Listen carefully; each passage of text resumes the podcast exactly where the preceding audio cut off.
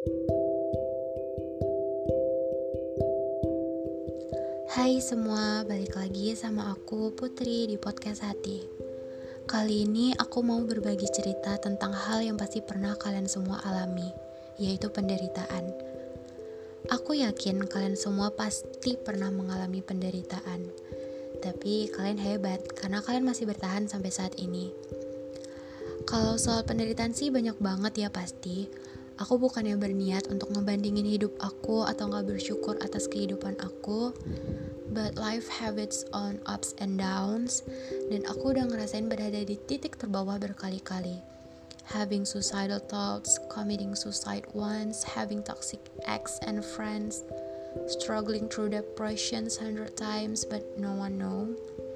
Karena aku tipe orang yang tertutup, bukan karena aku suka tertutup, tapi karena emang ya manusia nggak bisa dipercaya sepenuhnya even if they are your own family. So thanks to myself. To sum up dari kecil aku udah ngerasain penderitaan itu. Awalnya nggak terlalu terasa but all things I've been through triggered me too much when I grew up. Being adult is sucks guys. Menjadi tahu apa itu perasaan dan apa itu penderitaan gak enak banget. Dan aku tahu kalian ngerasain hal yang sama So, when I was still a child, my parents oftenly fought too many times at midnight. That's the worst nightmare I ever had. Sometimes mom would went out from house, sometimes she would scream dan ayah aku orangnya sabar. Dan mungkin itu yang bikin mereka bertahan. Perkelahian mereka ngejadiin aku pribadi yang mudah tersinggung, mudah marah. I have anger issues yang parah banget jadi aku kurang bisa ngontrol emosi and when we talk about emotion gak cuma mudah marah tapi aku juga mudah nangis mudah gembira tapi juga mudah murung. Enough about that because eventually they grow up and become more mature untuk ngatasin situasi mereka tanpa harus mengikut sertakan anak-anaknya. I'm grateful for how they are now. I love my parents too obviously Other thing, aku juga pernah mengalami hal yang mungkin sebagian dari kalian pernah alami. Peer pressure and bullying. Gak cuma pernah jadi pelaku, aku juga pernah jadi korban. Let's call it a karma. Jadi waktu SD aku pernah ngebully satu orang, ya satu, tapi selama masa SD. Dan kasihan dia karena dia terlalu kecil ya buat mengalami bullying selama enam tahun dan aku bener-bener benci aku di masa lalu. Kayak aku berharap bisa balik ke masa lalu terus ngejambak diri aku sendiri. So aku nggak dapatin karma aku waktu SMP God really say this is a little bit of pain for you. Jadi aku dibully waktu aku kelas 8 and I deserve that. Jadi kronologinya tuh aku sekolah favorit yang cukup jauh dari rumahku. Ya dari awal aku memang gak pernah mau sekolah di situ. Tapi itu keinginan orang tua aku dan mereka mau yang terbaik buat aku jadi aku gak bisa nolak. Di sana lingkungannya benar-benar jauh dari ekspektasi yang memenuhi sekolah unggul. Isinya cuma orang-orang sosialitas terlalu tajir, terlalu famous atau terlalu genius yang cuma mau berteman sama sesama jenisnya.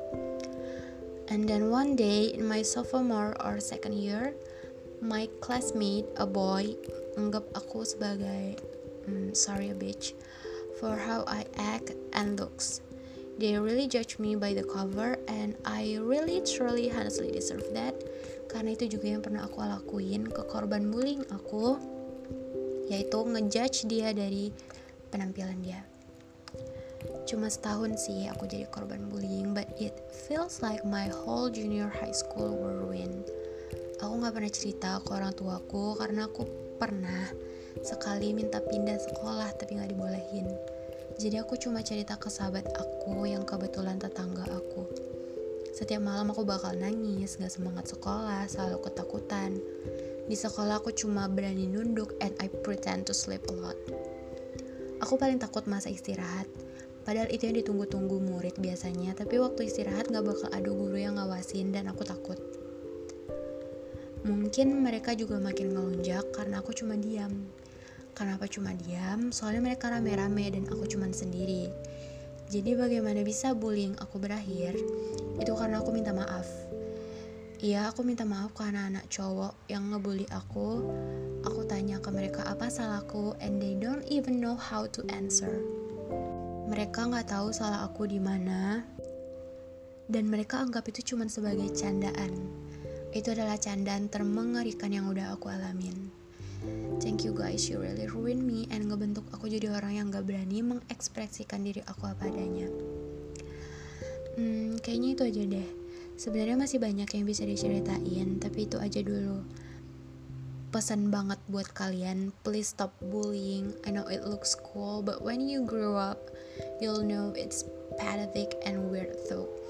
Dan buat kalian semua yang lagi ngalamin jadi korban bullying kayak yang pernah aku alami, Please, I know it's hard, tapi jangan pernah mengakhiri hidup kalian. Kalian gak tahu apa yang bakal kalian hadapi ke depannya. There will always be a rainbow after a storm. Aku yakin pelangi kalian lagi menunggu kalian. Jadi bertahan ya. You always have me or your beloved ones if you need to reach out for help. See you guys.